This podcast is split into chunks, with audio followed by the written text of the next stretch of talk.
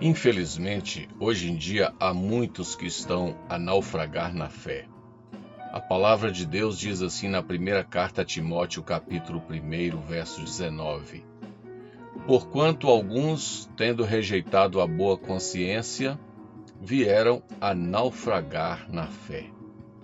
Dois náufragos são mencionados pelo apóstolo Paulo, Alexandre e Himeneu naufragaram por motivos bem claros, segundo o texto bíblico. Naufragaram e desceram até as profundezas do abismo.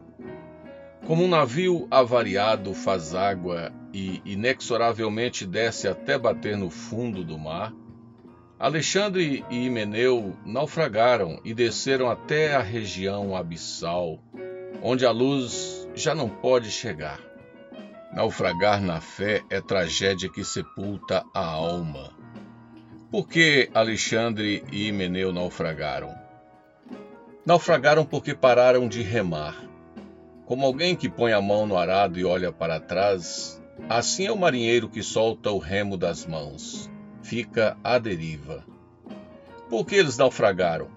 Porque pararam de observar as cartas náuticas da palavra de Deus o apóstolo disse ao jovem Timóteo: Timóteo, segundo as profecias de que antecipadamente foste objeto, combate, firmado nelas, o bom combate.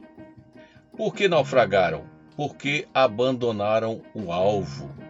Nosso alvo é o porto seguro da comunhão com Cristo. Alexandre e Himeneu não cuidaram da manutenção da fé e da boa consciência. Paulo disse mais a Timóteo: Timóteo, mantenha a fé e a boa consciência. A manutenção da fé passa pela prova e pela perseverança. Uma vez lançado ao mar, precisa navegar contra os ventos e as tempestades sem desistir. A manutenção da boa consciência exige um caráter ancorado em Cristo e forjado no fogo do Espírito Santo. Paulo, apóstolo, teve uma experiência com o naufrágio, conforme está lá no livro de Atos dos Apóstolos, capítulo 27. O navio até que afundou, mas todos se salvaram, diz o texto bíblico. Alexandre e Himeneu tragicamente naufragaram na fé. Que triste!